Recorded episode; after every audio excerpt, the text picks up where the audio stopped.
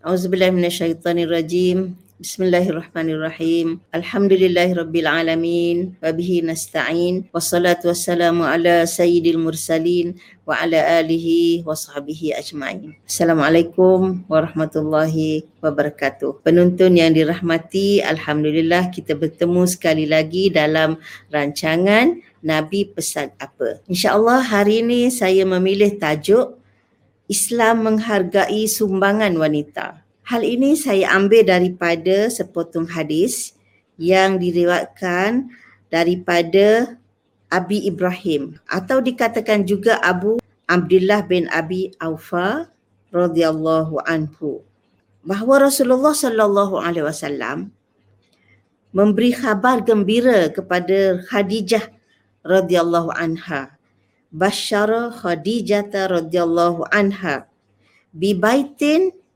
fil jannati min qasabin la sahaba fihi wala nasab. Muttafaqun alaih. Maksud hadis Nabi sallallahu alaihi wasallam memberi khabar gembira kepada Khadijah radhiyallahu anha iaitu Allah Subhanahu wa taala menyediakan untuknya sebuah rumah di syurga yang diperbuat daripada batu permata yang tidak ada di dalamnya kebisingan dan keserabutan serta tidak ada keletihan dan kepenatan muttafaq alaih.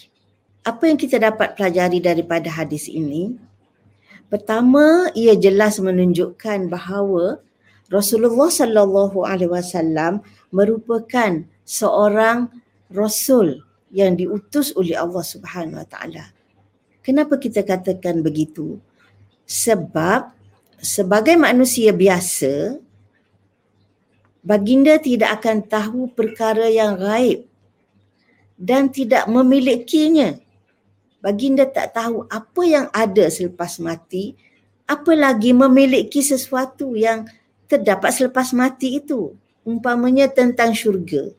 Baginda tak tahu yang sebenar bagaimana keadaan syurga dan baginda sendiri tidak memiliki syurga.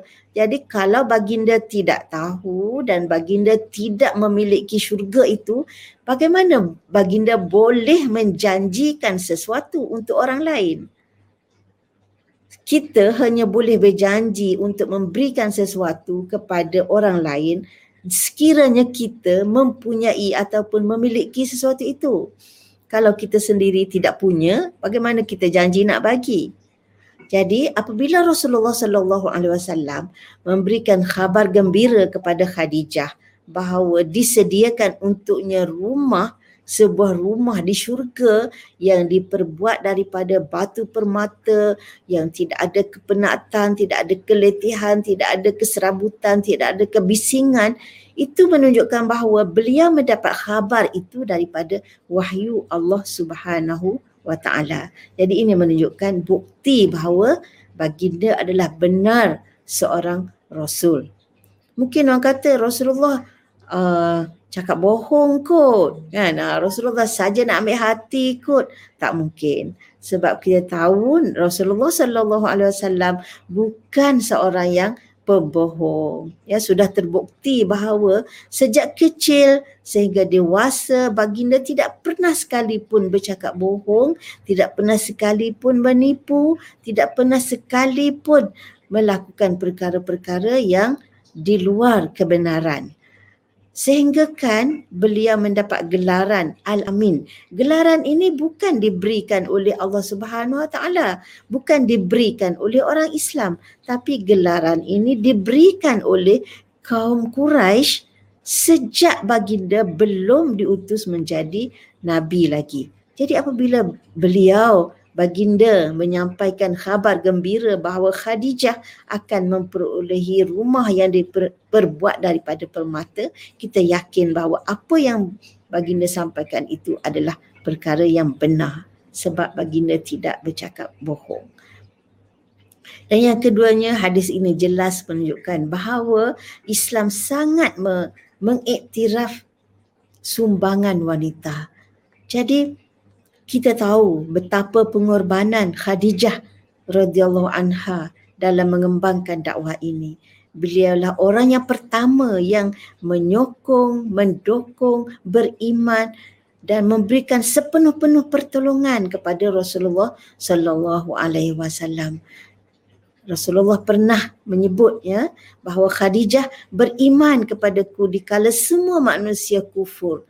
Khadijah percaya kepadaku dikala semua manusia tidak mempercayaiku dan Khadijah menolongku dengan harta bendanya di ketika tidak ada tidak ada orang lain yang sedia untuk membantuku. Jadi sesuailah ya janji yang hebat ini berita gembira yang sangat menyenangkan ini disampaikan kepada seorang wanita yang unggul yang telah mengorbankan seluruh kehidupannya telah menyumbangkan segala apa yang ada padanya untuk membantu perjuangan suaminya, untuk membantu perjuangan untuk menegakkan Islam dan menyebarkannya insya-Allah. Jadi kalau ada wanita di luar sana termasuk diri saya ya, jangan teragak-agak untuk memberikan apa saja sumbangan yang ada.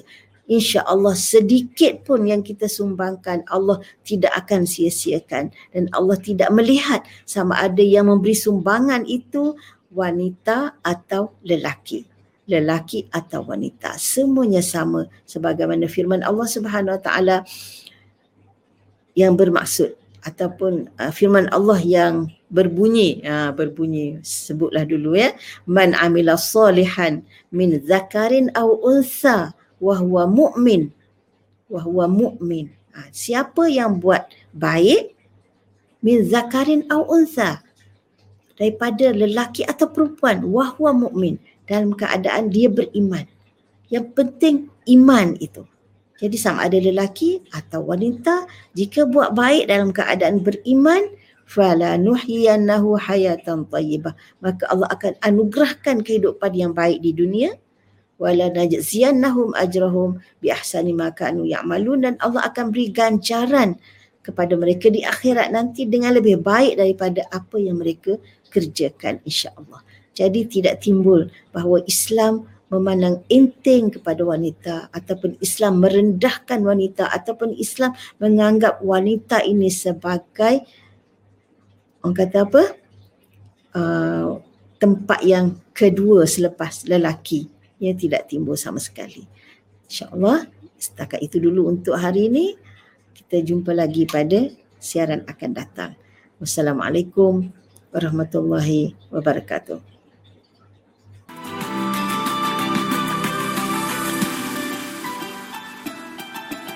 bersama membina masyarakat.